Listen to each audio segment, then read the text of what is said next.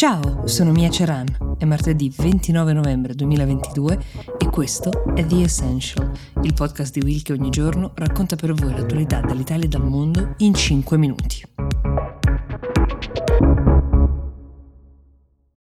This episode is brought to you by Shopify.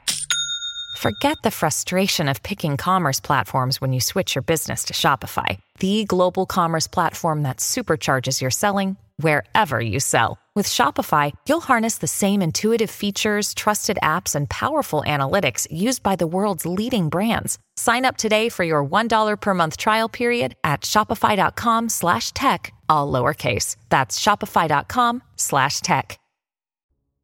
Vale la pena tornare in Cina per capire che cosa sta davvero accadendo, perché una protesta come quella che sta in questo momento attraversando Shanghai, Beijing e anche Wuhan, da dove il virus, il Covid è partito, non si era mai vista prima, almeno non dal 1989.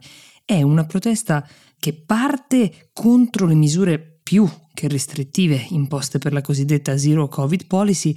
Ricordiamo che Xi Jinping è, forse insieme al leader nordcoreano Kim Jong-un, forse l'unico leader al mondo rimasto convinto di questa strategia, convinto di poter fermare il Covid, ma in queste ore probabilmente si sta domandando se sarà in grado di fermare le proteste di coloro che sono stanchi di tre anni pieni di quarantene forzate, di tamponi quotidiani, di lavoro bloccato, di impossibilità di uscire dalle proprie case, di viaggiare, di visitare i parenti.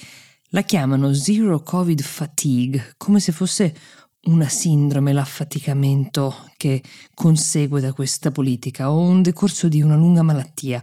Sembra essere partita proprio da questo tema la protesta da un incendio che è scoppiato in un condominio, siamo nella regione dello Xinjiang, che ha ucciso almeno 10 persone e la sensazione diffusa è che le regole imposte per il lockdown abbiano rallentato i soccorsi e causato queste morti. Le autorità cinesi ovviamente negano questa tesi, però il malcontento è esploso e forse parla anche di qualcosa che va oltre la Zero Covid Policy.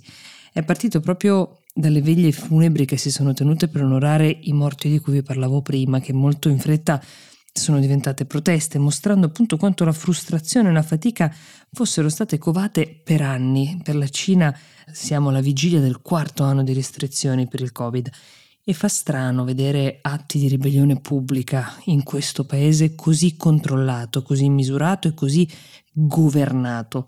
Nella capitale finanziaria, cioè Shanghai, le persone invocano in piazza le dimissioni di Xi Jinping. È una richiesta che, se fatta pubblicamente, può costare il carcere in Cina, ma la gente non ha più paura di farle. Questa è la prima radicale differenza. Ricordiamo che recentemente durante il congresso del Partito Comunista Xi Jinping ha di fatto rinnovato ancora una volta il suo mandato. Nessuno aveva conosciuto una leadership così longeva dopo Mao Zedong, cosa che fa temere alle persone che le sue scelte potrebbero ripercuotersi sulle loro vite potenzialmente per sempre. Insomma, la grande differenza rispetto alle proteste viste in passato, quelle poche, è che non si tratta più della contestazione di una singola misura, ma di una vera e propria sfida all'autorità di Xi Jinping e del Partito Comunista tutto.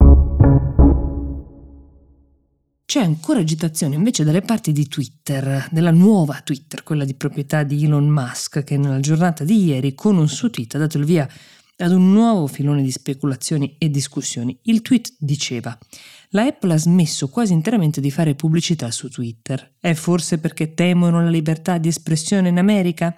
Allora, piccolo riassunto delle puntate precedenti. Tra le poche ma controverse mosse di Musk dal giorno in cui ha finalmente finalizzato il suo acquisto di questo social c'è quella di indire un sondaggio molto rapido per chiedere agli utenti se fosse giusto riammettere sulla piattaforma Donald Trump, l'ex presidente a cui era stato tolto l'account dopo le accuse di averlo usato per incitare le violenze del 6 gennaio, quelle di Capitol Hill, subito dopo l'elezione che ha perso.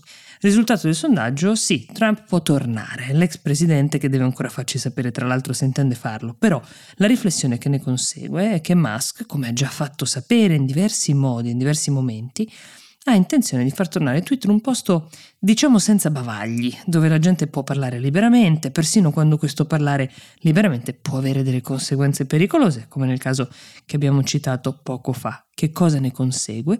Che circa metà degli investitori che oggi finanziano di fatto le operazioni di Twitter con la pubblicità che comprano hanno scelto di ritirarsi. Troppo pericoloso sponsorizzare una piattaforma che potrebbe non essere in grado di governare quel che ci accade dentro.